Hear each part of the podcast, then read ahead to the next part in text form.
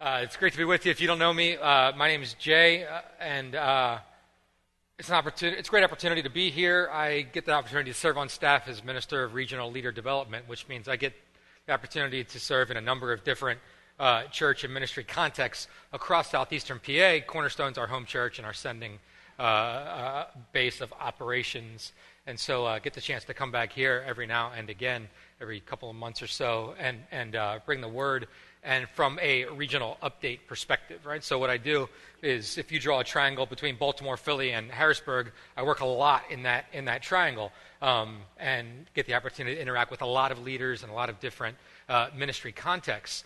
So when it comes to how it is that I come back to Cornerstone, it's oftentimes from the perspective of a uh, what we call a, a regional update um, which sounds a lot like reporting, although I think reporting is boring. Um, uh, just telling somebody what, what you've been doing. I'd rather uh, help us see together what it is that uh, some observations into what God is doing, which I find very interesting. Uh, and if you want to know about my comings and goings and whatnot, I'm glad to talk to you about that, uh, where we're working and whatnot. However, today I want to talk about um, uh, a major theme that I'm seeing a- across the, the regional church and uh, it's, it's very crucial, I think, to what it is that God's doing in his body. Um, I think that a lot of us in different ministry contexts where we work, it doesn't matter if it's urban or rural, it doesn't matter if, uh, um, if it's like a new ministry or a very historic ministry, or a very historic church or a new church plant. Um, this common theme that we're going to talk about today, I'm seeing everywhere. And uh, uh, without like being too dramatic, I think that this is the core of the problem on, on many levels. And uh, I also think that it's an extremely historically shame based concept that I want to talk about today. Because what I want to talk about is reading your Bible. Um, and uh, right now, I mean, if you've been in the church for any amount of time, something just happened in your head. You went back to your youth pastor who told you you weren't a good enough Christian because you didn't have daily devotions. Or, you know, you went to, I, I don't understand it anyway. Um, or that's why I come to church, uh, so that I, somebody else can tell me what the Bible's saying because it's hard for me. Um, or uh, there's just a lot of different reactions that all happened in our minds. Um, and the spiritual discipline of reading God's Word, I think, is an extremely, extremely life giving discipline. Um, however, I think a lot of us have uh, been told wrong things about ourselves or about that discipline. And so I just want to start off right at the get go with some spiritual warfare against that shame, and then we'll step into the actual teaching because I don't think that the teaching is going to go anywhere unless we delete some hard drives from our file. Does this make sense?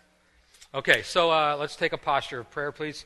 Um, and let's just get in alone, alone in a quiet spot with the Lord um, and with the Holy Spirit. And wherever you're at there in that place, just invite the Holy Spirit into the presence of your heart, but particularly invite Him into your mind uh, right now. Like, just go ahead and open your mind up to what it is that He's going to give. So, just say a quick prayer to the Holy Spirit in the quietness of your own of your own mind, um, inviting whatever it is that He wants to reveal or release or restore, anything that needs to be discovered or uncovered or recovered.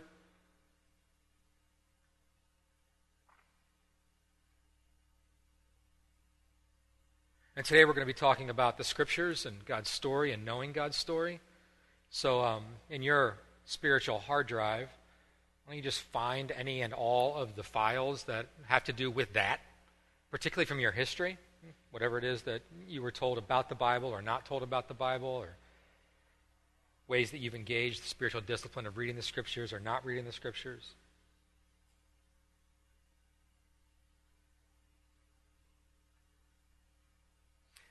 And now, in that place with the Holy Spirit, with those files sort of brought to the front, ask the Holy Spirit to show you which ones are toxic, uh, which ones are shame based, which ones are lies versus truth,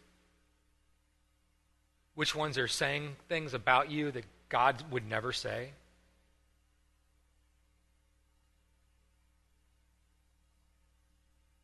Which ones are telling you that you're not smart? Which ones are telling you that that's for professionals?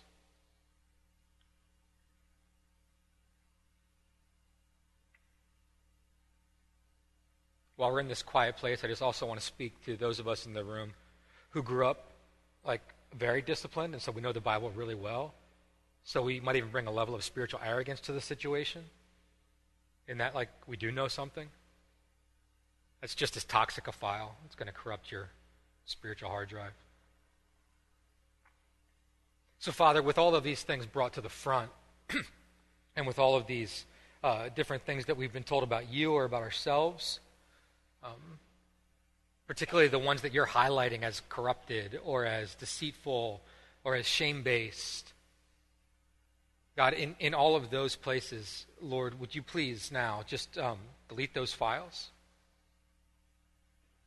And through our time together, would you replace them with what it is that you want us to know about you and about your word?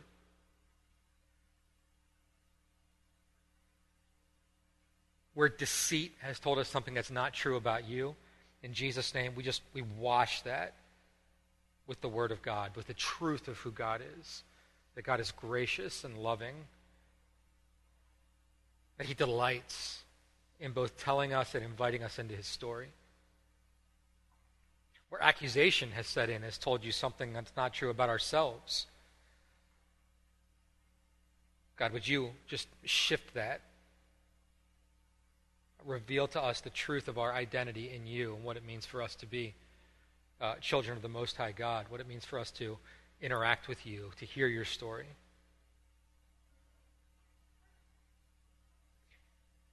Lord, thank you for communicating to us. You are a God who speaks. And so, as we think about what it means for us to be ourselves and to walk uh, as, as true followers of Jesus, and the way that the scriptures interact with that and the way that your story comes to us and finds us and is revealed to us. Lord, would you just bring that in a new way today so that each of us are interacting with the truth of who you are and not the lies of our story or the lies of our present? So that we're not interacting with anything false around what it means for us to know you or to know your word or to study your word or to be in you but rather that there's just the ability to receive today whatever exhortation or correction or truth or encouragement or comfort that there is that you want to bring to us. Uh, we bless you, Lord, and thank you for Jesus, the word of life. So Jesus is the communication from God, and we want to receive Jesus today. And Jesus said, It's better I leave so that the Holy Spirit comes, because the Holy Spirit's going to come and lead you into all truth. The Holy Spirit, we invite you to lead us today into what is true and nothing else. We pray these things in Jesus' name. Amen. I invite you to take your Bibles, turn to Romans chapter 12, and then once you find Romans 12, stick your finger in Romans 12 and turn back to 2 Corinthians chapter 10. 2 Corinthians chapter 10, verse 1. Let's listen to what Paul's speaking to us. I, Paul, myself entreat you by the meekness and gentleness of Christ, I, who am humble when face to face with you, but bold toward you when I am away, I beg of you that when I am present, I may not have to show boldness with such confidence as I count on showing against some who suspect us of walking according to the flesh. For though we walk in the flesh, we are not waging war according to the flesh. For the weapons of our warfare are not of the flesh, but have divine power to destroy strongholds. We destroy arguments and every vain imagination raised against the knowledge of God, and take every thought captive to obey Christ, being ready to punish every disobedience when your obedience is complete. Now flip back to Romans 12, verse 1. Paul again. I appeal to you, therefore, brothers, by the mercies of God, to present your bodies as a living sacrifice, holy and acceptable to God, which is your spiritual worship. Do not be conformed to this world, but be transformed by the renewal of your mind, that by testing you may discern what is the will of God, what is good and acceptable and perfect. A Pharisee tries to trip up Jesus by asking him, What's the greatest command in the Torah? And Jesus responds with a command that's not a command. Uh, he responds with a creed. And he says, You love the, Lord love the Lord your God with all your heart, and with all your soul, with all your mind, and with all your strength. So you love, your, you love the Lord your God with the fullness of your being. And one of those fullness, part of the fullness of your being is, is your mind. And, and the way that we interact with God uh, has to do with the whole of who we are. So much of what it is that we're about today uh, and how it is that we know about our lives and whether our lives are going the way that we want them to or not going the way that we want them to, whether or not we find ourselves in states of confusion and chaos, whether or not we're pleased with what's happening or we're really discontent with what's happening, has to do with how we feel about the situation. And so, how, how we feel then determines who we are in that situation. And I think that most of our, our, our strategy about how we live our lives is trying to find the feeling that we want to feel. So, oh, if we're feeling something that we don't want to feel, then we oftentimes try and construct artificial ways of feeling something that we're not presently feeling. So, if what I'm feeling is pain, the question is well, how do I stop feeling pain? And how do I find a place that's not painful? One of the world's great answers to that struggle is addiction. You just escape it. If you don't want to feel like that, then drink or use drugs or go shopping or go to church a lot. You could be addicted to all kinds of things. But that, that, that's your escape. Because how I feel isn't something that I desire at that point. And so I'm going to find a way to shift that so that how I feel can be how I, how I want to feel. Now, this isn't necessarily a good or a bad thing, uh, it's just descriptive of what's happening. God, it, he, Jesus tells us to love the Lord our God with our heart, all of our soul, all of our strength. It has a lot to do with passion. It has a lot to do with the fullness of who we are in our beings. Um, but one of the key points I think that we skip over is that God tells us to love Him with all of our mind. And the scriptures dedicate a, a huge amount of space to talking about the way that we think and how it is that we interact with God and with God's mind.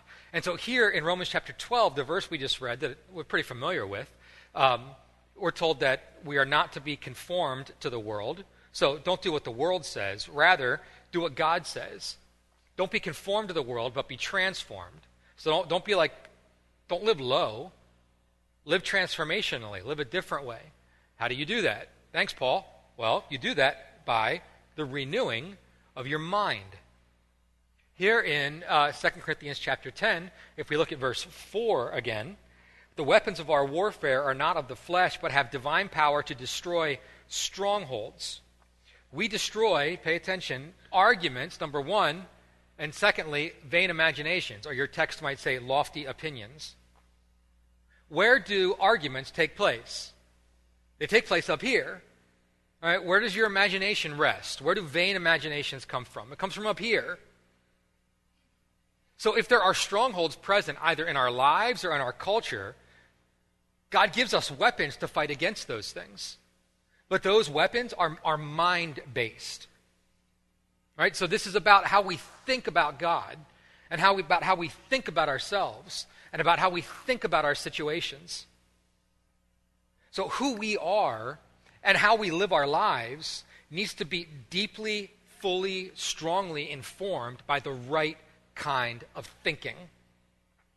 Because if arguments and vain imaginations exist, and if Paul is saying those are the strongholds that exist in our lives, thanks, Paul. What do we do about that? We've got great advice. It continues. We destroy arguments and every lofty opinion raised against against what? What's the text say? Folks, stay with me. What's the text say? Raised against what? The not where does knowing God take place? Right here. How do you know something? You know it here. So these things are raised against the knowledge of God. This is not just static. Right? It's, it's, it's, not like you're just living your life. Every now and then you check into God, every then you go to work. It's that your life is determined, the health of your life is determined oftentimes by the strongholds that exist in it. Those strongholds are mind based strongholds arguments, vain imaginations, right? The, uh, in in uh, Tom and Jerry, it's, it's the, the, devil on one side and the angel on the other, you know, back and forth. Here, do, do this, do that, don't do this, don't do that. Right? And so we have this war that's happening in ourselves. These vain imaginations, in other words, ways of thinking about God or about ourselves that don't hold meaning. These strongholds, they exist, and Paul says they're going to destroy us. So we have to destroy them. How do we destroy them? We destroy them by getting to know God. We, we destroy them through the knowledge of God. And he gives us full, fuller strategy, raised against the knowledge of God, and we take every thought captive to obey Christ, being ready to punish every disobedience when your obedience is complete. A lot of us heard that phrase, take every thought captive to obey Christ, as a way to avoid temptation. You know, like what, what you need to do when you want to have a bad thought is you need to take that thought and you need to take it captive and you need to handcuff it and you need to put it in jail and you need to say, God, you're the jail keeper. Now you do with that thing whatever you want to do. Which I just think is a really small way of thinking about this text. Because I'd suggest that what God wants us to understand is A, the strongholds that we face, and B, how to overcome them with Him. And, and that's really the key. That's really the key. Is, is how we think about God is a with God experience. I think we oftentimes think of ourselves as going to class. Right? I'm going to make myself an object lesson here. We oftentimes think about ourselves as going to class and we go to class, and class can be anything, right? Class can be church, class can be your favorite Christian podcast, class can be reading a book if you're into that kind of a thing, class can be uh, any number of things that we want to put in that. So we go to class, and we know that God loves us personally, and so we go to class and we sit down, and so we say, God, teach me. And then God teaches us, and He oftentimes teaches us through Pastor Justin or Pastor Matt or some person that we find on the internet or our friends' social media Christian feed, you know, or whatever that might be. Teach me. And then we take it all in. Do you know how much of this sermon you're going to remember by next Sunday? 7%. That's why I teach for a long time. The math works better. if I teach a lot longer, my 7% gets bigger. You know, so uh, we're here till 3 p.m. today. So, uh, but football season, you'll notice I curtail it. Okay. Um, so uh, here I am, and I say, God, teach me. And I take it all in, and good, okay. And then I go watch TV. And I watch TV and I interact with, well, interestingly, I interact with these, what they're saying is not what he said. But I'm not with him right now, I am with them.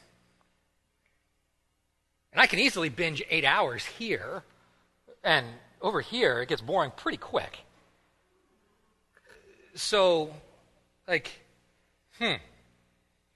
It doesn't sound like what is being expressed here is what he expressed there. So, this person's thought philosophy is different than his thought philosophy, which means I'm experiencing an argument. There's an argument taking place between what, what's, what's being thought here and what's being thought there. All right? And so I go to back to class, and, and I, I move from teaching, and, and then I go to work. You know, and I'm sitting there at work, and I mean, it turns out that like this job, A, isn't at all what I thought it would be. B, I can't seem to get ahead. Or worse, I'm wildly successful and think I'm incredible. And here I am at work in all of these things, thinking about these things. Like, what are these things? This is vain imagination. It's just vanity either thinking I'm a loser or thinking I'm a winner, as though work is about losing and winning. But who made work? God made work. When did He make work? He made work before the fall, which means work is good, which means He's probably got some great insight onto what work's supposed to be. In the meantime, I find myself either empty or arrogant, and here I am living in an argument or in a vain imagination. And what I, I try and do is go back and like check in to what I consider to be like an academic experience, tell me what's going on, teach me, uh, and give me the things that I need to know. Um, oftentimes, what it is that I'm getting here, I really hope is therapeutic as much as it is informative, because I want this to make me feel good too. Um, so if it comes too hard, then I don't remember 7%, I remember 0%. Uh, and then I take that and then I come back and I watch TV or I go to work or, you know what I mean, fill in whatever in these experiences that you want to fill in to make that, to make that happen. What, what, but where does God stay in this situation? He stays right there. Because for me, the text becomes that. And, and any, anything can be in here. Like my, my, my personal devotions can be in here. My, my Bible reading in the morning, or my shame for not reading the Bible in the morning can be here. There, there's all kinds of things and ways that God can present himself to me that might not, I'm sorry, there's all kinds of ways that God can be presented that, God, that might not be God. What we end up doing then is actually living with our strongholds and falsely thinking that they're falling down because we're going to church or because we go to small group or because we check in with Francis Chan on YouTube, you know, or because we buy a, a Christian book and read it. Like we, we think that that does something. That doesn't do anything. Uh, I love this book. I love this book more than I, I, there are few other things outside of my family that I love more than this book. This is just black ink on white pages. Unless this is enlivened by the Holy Spirit. Unless this is taught not by me and not by somebody smart, but but by him. And so I, when, I, when I say, like, you know how Jay says, like, these grand generalizations from time to time, th- this morning I, I, said, you know, I really think this is the core of the matter. I really do. It, and, and I'm just going to make it real specific here. Um, I, I, regional update the regional church, particularly the Western church as I'm experiencing it right now, is, uh, is quite unhealthy because Christian adults do not know God's story. And so they're not giving God's story to their kids. They're giving a form of it. Like it's, it's churchy, it's, it, it's veneered. It's, it's, in my opinion, it, it's a mile wide, but only an inch deep. Because we haven't done the, the really deep work of mining God's story from the revelation that He's given us. And so I'm finding young adults with a complete inability to process their life through God. They're trying to process their life through church, or they're trying to process their life through their spiritual experiences. But it's not through God. He, he, it's, it's, not, it's not His words that come to the front. I made four 20 somethings very, very angry this past week because we got to talking about Hillsong and Bethel and IHOP and the uh, worship music industry. And I just simply said, I don't know that these things are helpful. That's all I said. Was that I don't know that these things are helpful. I didn't say they're bad. I didn't say they're wrong. There's some good stuff coming out of all those places. I just said, I don't know that this is helpful. And you would have thought that I said that their mother was ugly. Um, because two of them were of Hillsong, and two of them were of Bethel and they had somehow figured out how to get along with each other. And I said, I- am really sorry for offending you, but you need to know this is my problem. Like, I'm the reason that we're having this argument. Do you know why? Because me and my generation, we built youth group and we adopted Christian contemporary music. So we dichotomized our worlds and we dichotomized our churches, which opened up the door for worship to be being bought and sold in concert experiences. So, and I, I, like, I tried to like, repent toward them for that, and they would have absolutely none of it. There was no ability to even think about like repentance or generational sin or any of those things. And so, for two and a half hours, I sat with these folks that I deeply offended, and like try, and like walked them through God's story of of how generational sin works, and about how when we think about God the wrong way, that it can get passed on so that other poor thinking about God gets transmitted through generations and sort of built this thing out so that by the time we got down at the bottom at, at, the end after two and a half hours we were actually at a point where they could have a conversation about whether or not Hillsong and Bethel were healthy for our current church experiences. Then we had to go. So we never actually had the conversation. And all it is, all it was, was an observation. I'm not trying to make a judgment on it. I just wonder. I'm not here to talk about Hillsong and Bethel or the worship music industry. That's a different sermon.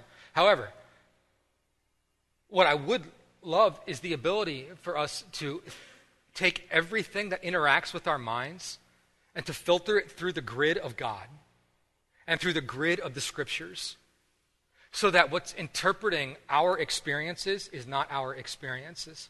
What's interpreting our story is God's story. Here are some examples of what I'm talking about. Friend posted on uh, uh, Facebook this past week a link to a Wall Street Journal article called The Overprotected American Child about helicopter parenting and how kids can't stand on their own two feet and parents are terrified to let their kids be alone, so on and so forth. Um, and, and I'm not here to wax eloquently on, on, this, uh, on this topic. However, um, the author, she says this Like a lot of Generation Xers, I have my own memories of a carefree, of a carefree childhood, riding bicycles and playing tag with other neighborhood children, my parents nowhere in sight. They seem to trust their instincts. But today, how do you go with your gut when you're bombarded by hyperventilating social media posts, shrill parenting advice books, and a neurotic cultural tide? And what about disapproving neighbors and spouses? These are the arguments and the vain imaginations. Did you hear them?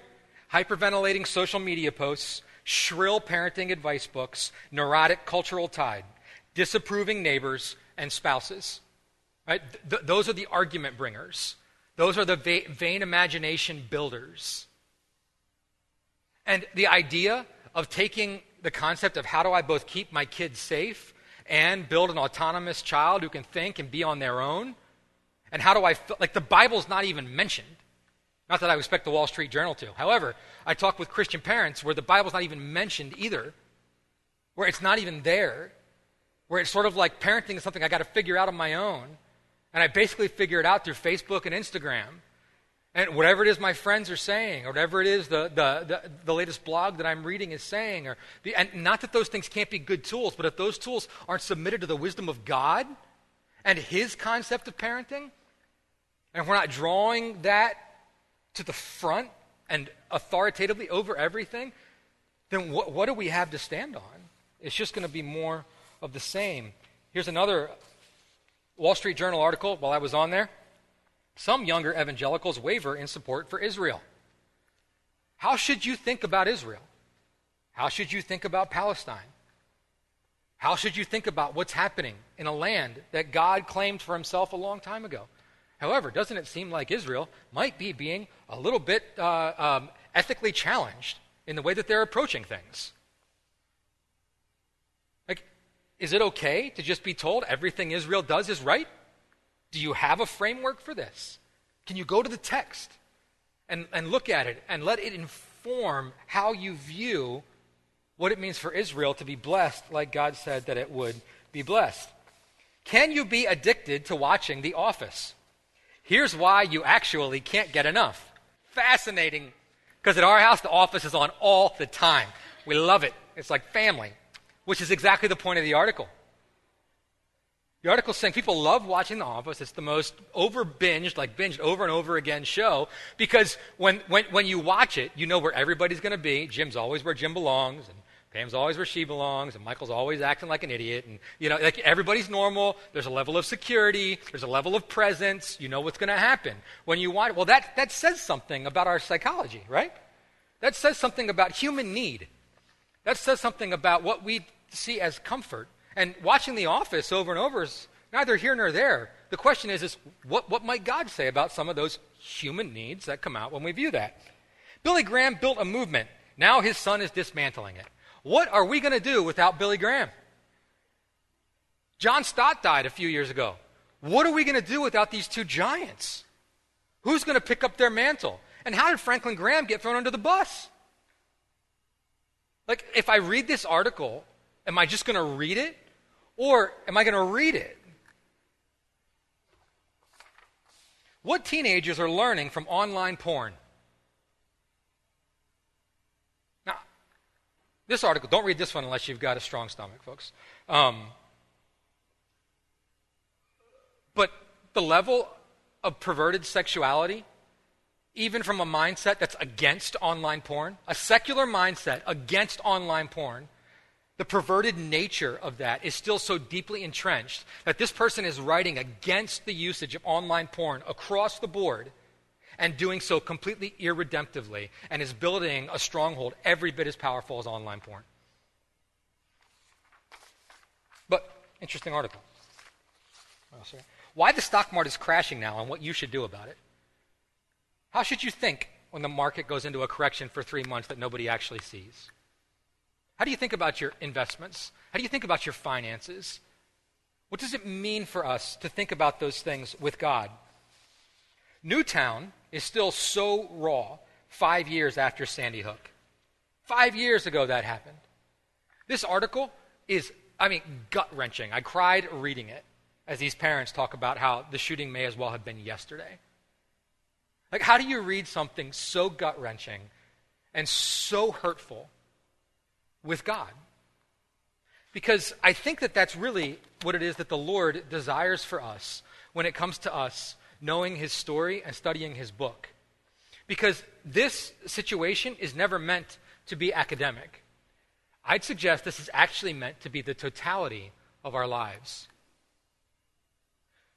so that the way that we live our lives, the way that we engage vain imaginations and arguments, the strongholds in our lives, the way that we are transformed by the renewing of our mind is not by checking in with God from time to time to try and cram in as much as we can get, 7%, or however, whatever it is that we, that we access, and then try and take that with us somewhere. Because we don't have to live low like that. Because what he delights in doing is saying, So let's watch TV together. You're like, I don't want God to know what I watch. Well, yeah, I mean, if, if you can't do it with God, maybe you shouldn't be doing it. So here we are, and here's this thing interacting with me, and I, what do you, what's, what's going on? And, and allow the Holy Spirit to say, like, did you, did you pick up on this? Did you see this? That's a vain imagination. That's, a, that, that's an argument. Hey, God to work. Um, be with him in that spot so that how do I interact with this person who was just a jerk to me? Or how do I interact with the fact I didn't get the promotion? Or how do I interact with the fact that I don't actually like what I do? You know, what does this mean? How do I, how do I think about myself in this? And I would suggest every one of the situations, and TV and work are just two examples, are opportunities where God wants to say, That's a great question, but what I'm really interested is us right here. So let's talk about that. Like, let's do that. Because I can sit there oftentimes, and what I say to God is, God, I don't like this, change it. And if he doesn't change it, then I say, God, then you just stay over here where you belong. I'll take care of it myself. And then when life doesn't go the way that I want it to, God's the first person I point the finger at. And say, why don't I feel the way that I want to feel? But even those questions, I think, are informed by a lack of knowledge of who God is. Because I don't know that we're finding him well in this. And so, because we're not knowing his story well, and because we're not interacting with the text well, because we're not making this, not, this, is, this isn't a place to have your devotions. Absolutely. The spiritual discipline of reading the scriptures is important. Do it. I mean, consume this every day. Absolutely. However, understand that what you're actually doing is you're not just reading your Bible, you're, you're building a framework for how you think about your life. At least that's the goal. I, uh, I, I, I would also, well, I'm getting ahead of myself. Let me, I need to check in. Okay, so this is a teaching I gave a while ago, and I'm not going to repreach this sermon, but I do think that there's an, an interesting construct in it. Um, so when it comes to hearing God, right, uh, this, this sermon was about hearing God. Um, when it comes to hearing God, people ask, well, how do I actually do that? Um, so this was the, some, some counsel that, that I offered Eh, ways that a person can, can hear from the Lord. Number one, start with whom you know. So you're talking to a person who has revealed himself through his word. He's revealed himself through the written word. He's revealed himself through creation, which declares his glory. He's revealed himself by incarnating himself and being among us. And he's revealed himself by sending his Holy Spirit to dwell within us. Those are all the points of revelation. Oh, I'm sorry, and through the community of faith. So we, we see God and hear God in one another. However, when it comes to the noise of our experiences and of our lives, this is the one thing that remains concrete that our circumstances can't shift. So that the level of pain that I feel in my life that screams at me, God isn't good. I come back to this foundation and see that yes, He is. And the question is then in that spot, which side of the argument do I go with? Because while I might not understand it and I might not, certainly might not feel it, what has the Lord spoken? And how is it that He wants to interact with me in it? So you start with whom you know. This is a person sharing his story with you. Number two, you get to know him in his library. This is not a book, this is a library. This is 66 books written over thousands of years and composed by the same author. So the themes within it are integral and integrated, and they work together. So getting to know God in his library is vital so that the books can speak to the books and the stories can speak to the stories. There's a reason why the book of Acts continually quotes the Old Testament because it's the same story. You, remember when Paul, I'm reading uh, N.T. Wright's biography of Paul, he makes this brilliant point. Remember when Paul had his conversion experience on the road to Damascus? He's on the road to Damascus, bright light. Paul, why are you persecuting me? Who am I persecuting, Lord? You're persecuting me, Jesus. Paul did not turn to God that day. Paul still believed in the one God that he'd always believed in. What God became for him that day was the fullest revelation of who he had made himself to that point. It just blew my mind. Maybe you've had that thought before. I had not had that thought before. Like, wow, that's fantastic. You know, I think about Paul in a different way then. So then I, I oftentimes think about that in my own life too. Like I grew up as a church kid, and uh, you know all that knowledge that I got before I really started following Jesus with my life. What was that about? Like, is that good? Is that bad? Do I trust that? Do I not trust that? Well, yeah, it's the same story. I might need to think about it differently with the Lord now because of the fullest revelation I understand from Him.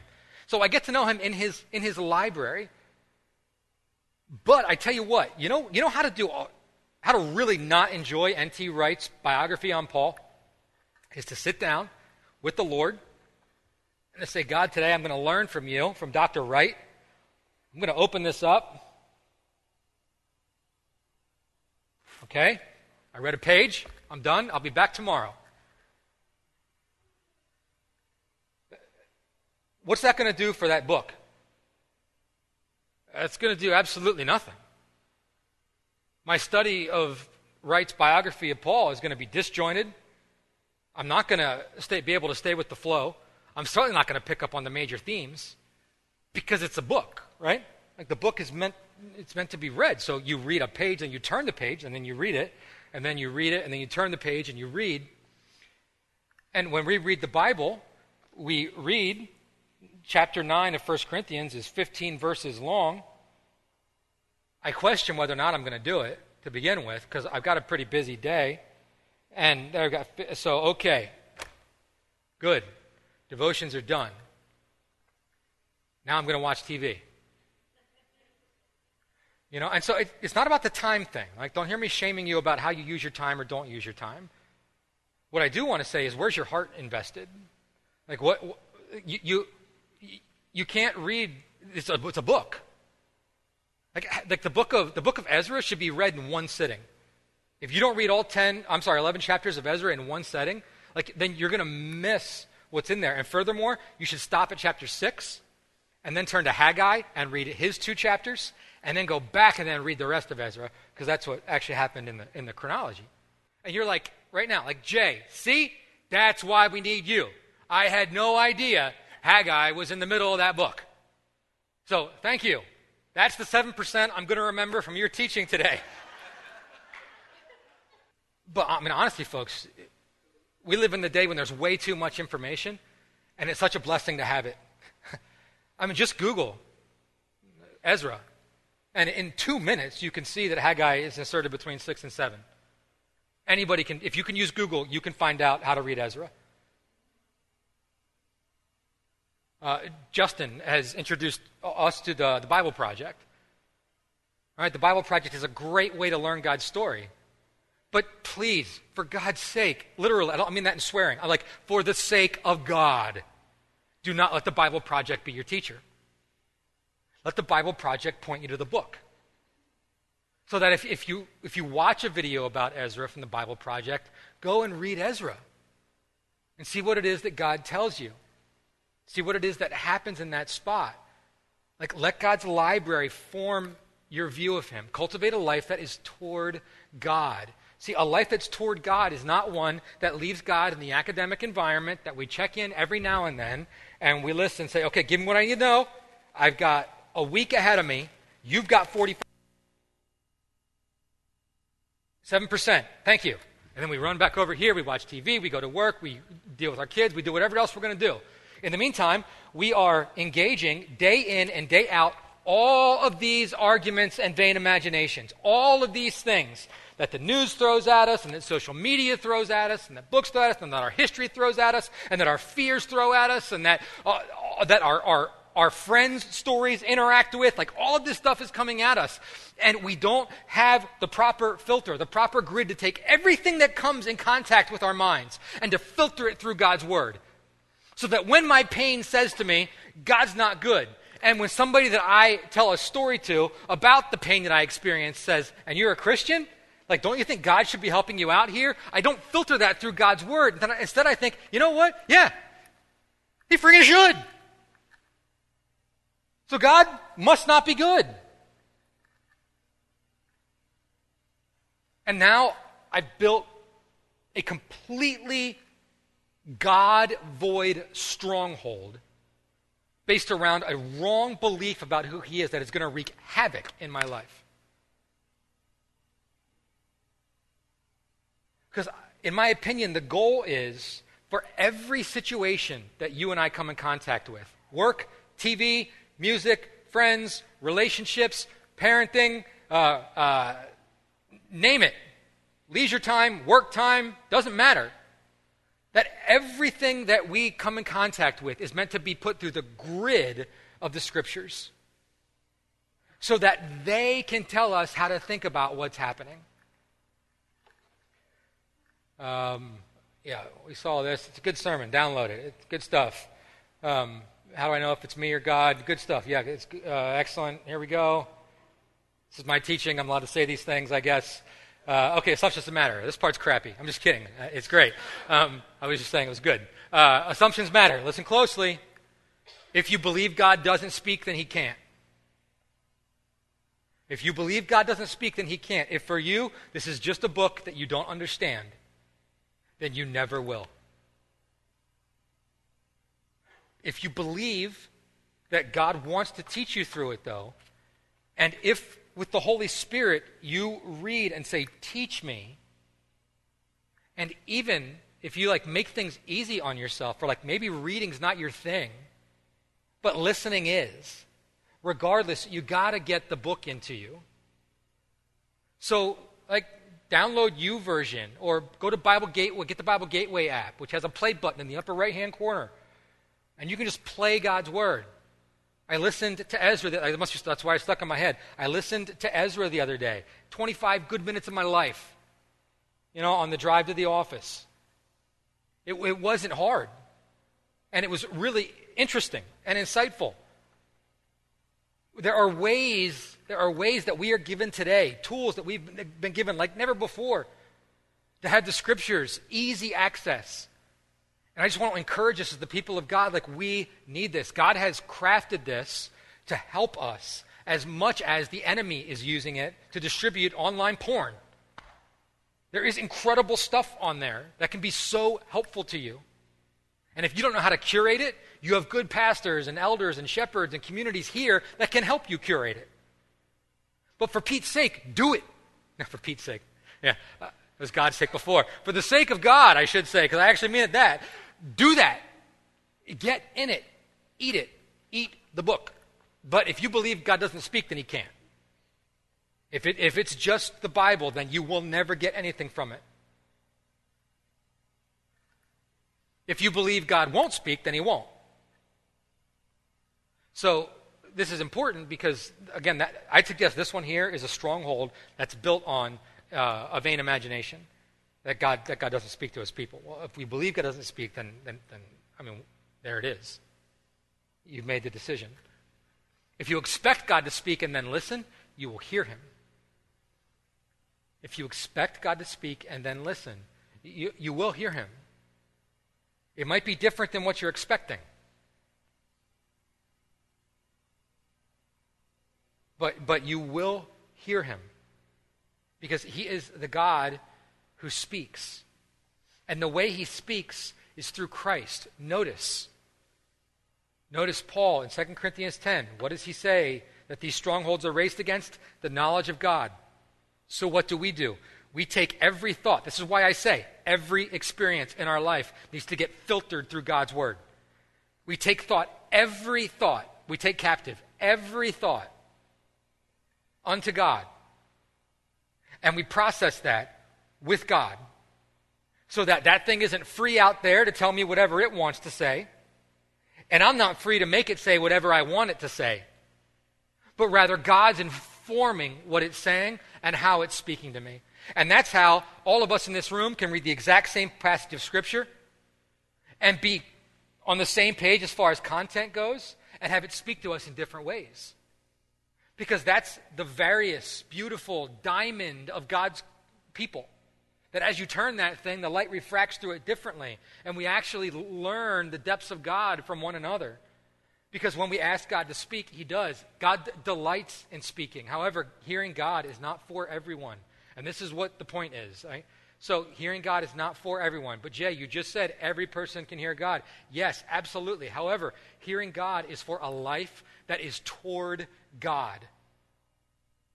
So if your life is running around like a chicken with your head cut off and all these other things that you want that God is not a part of, where the chaos and noise of those things is so increasing that all you hear in your life and are being defined by is the chaos and noise. Since when has being busy being, become a state of being?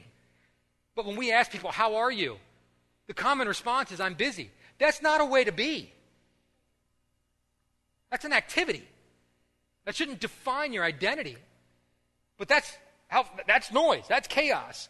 And so we find ourselves swirling in here, and then it, it's taking over, and we're not finding purpose or meaning, and, and, and our lives are spinning out of control. And somewhere in the midst of this, we cry out, God, where are you? Why are you letting all this happen? And in the meantime, God's way back there. We check in from time to time, but the noise and the chaos have become so loud and so destructive that in the midst of this, we quite literally cannot hear Him. Because our life isn't toward Him. If you want to hear God, He will absolutely speak to you. But He will speak to you based on how He brings Himself to you. That's what makes Him God. Because He knows what it is you actually need. And so when we come back to this spot time and time again, I think the major thing that God says it's just, it's really nice to be with you. It's, it's great to have this experience together. Because what God really enjoys is speaking. What he really enjoys is being with his people. Furthermore, he loves the same thing that we love, which is food. God's, God's word almost always happens over a meal. So if you, if you let the picture play itself out, Jesus says to the church in Laodicea, I stand at the door and knock. If anyone will hear my voice, I will open the door and come in with, to him, and we will eat together. And that's it. Not, and then we'll go work or anything like that. Just, we're going to hang out, and we're going to eat food. That's not an evangelistic text. That's written to the church. And so many of us have the door of our hearts, furthermore, even more destructively, the door of our minds are closed. And God's standing there going, if you want something, open this door. But that, that's a life that's toward God.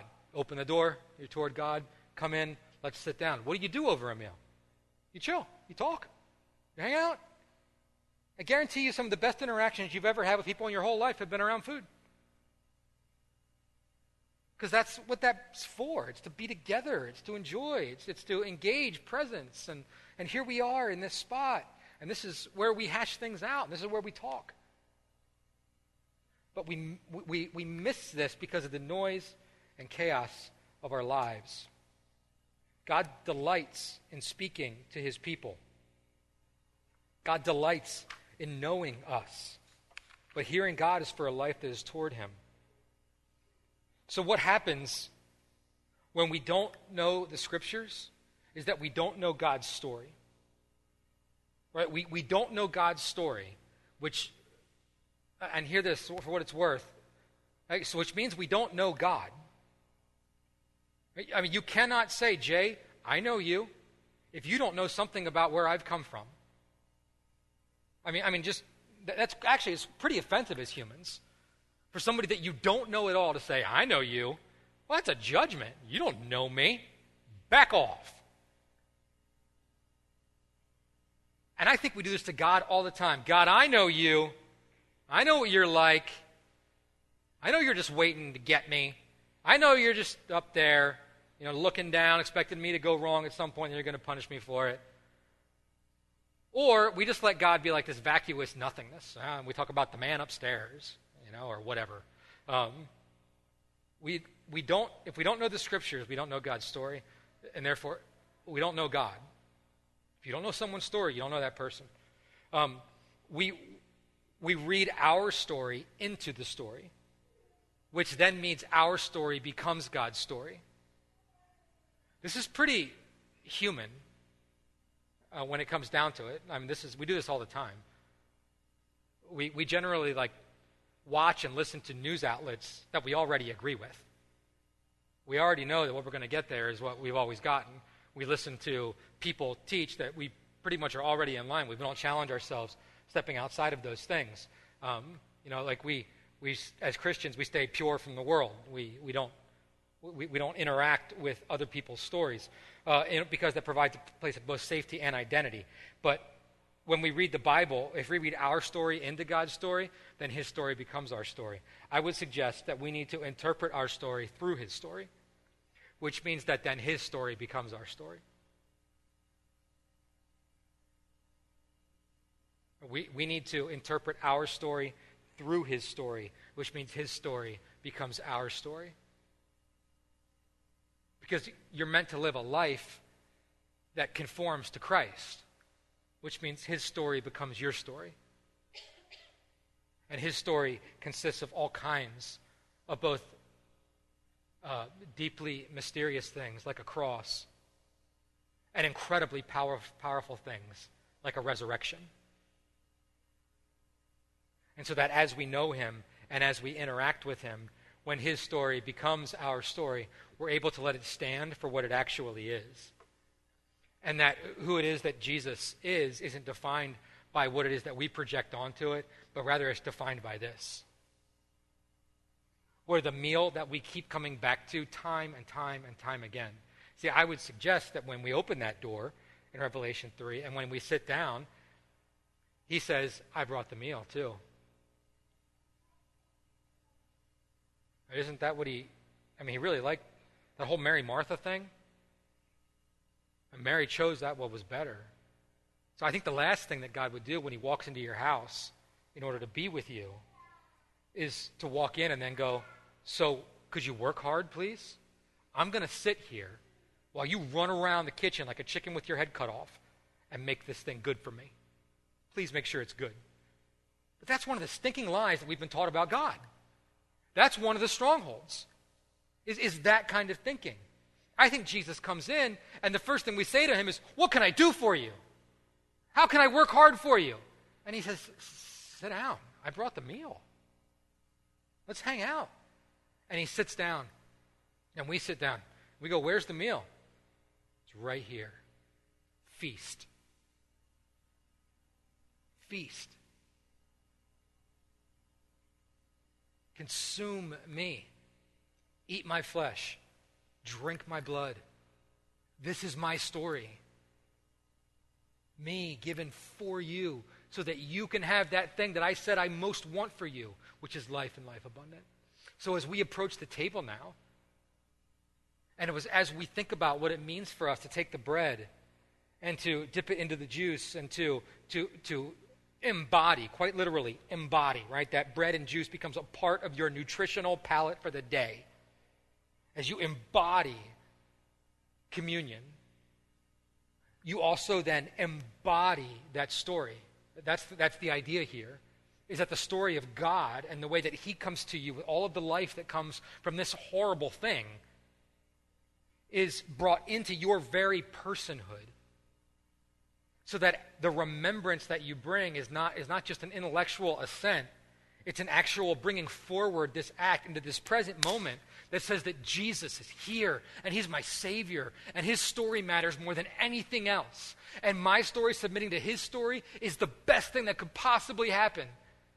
So I might not be able to make sense of what's going on in my world, but this makes sense. Jesus here with me, offering himself again to me his story, interpreting my story, so that I can experience life. Here at Cornerstone, we sing while we take communion. So we'll be singing a couple of songs. We invite you to just uh, leave your spot whenever you would like to and to make your way back. It's going to be in the uh, upper level center uh, this morning. Gather around there, and then you can uh, uh, rip off a piece of bread, dip it into the juice, and so partake of the body and blood of Christ. Um, Oh, thank you, thank you. Yeah. Um, there's also prayer ministry that's available um, uh, in that same general area as well. And so, um, if you, uh, I would encourage every person here to seek prayer. Um, that, that is another way that we get to know God. Uh, and the fullness of who He is is ministered oftentimes to us by others. So, um, consider that with the Lord. Let's pray. Lord, thank you for this morning. And thank you for your word that comes to us. God, teach us what it means to know you, to know your story, and to submit ours to yours so that what we're walking in is true life and life abundantly. For each of my brothers and sisters here today, God, I pray that you would work deeply within us, again, the redemptive story of God, that we might know you and understand your work in our world, and so be filled with the knowledge of Christ renewed in our minds, and transformed, seeing the strongholds, the arguments, and the vain imaginations crumble as you, our truest stronghold, are made more and more manifest. In Jesus' name, amen.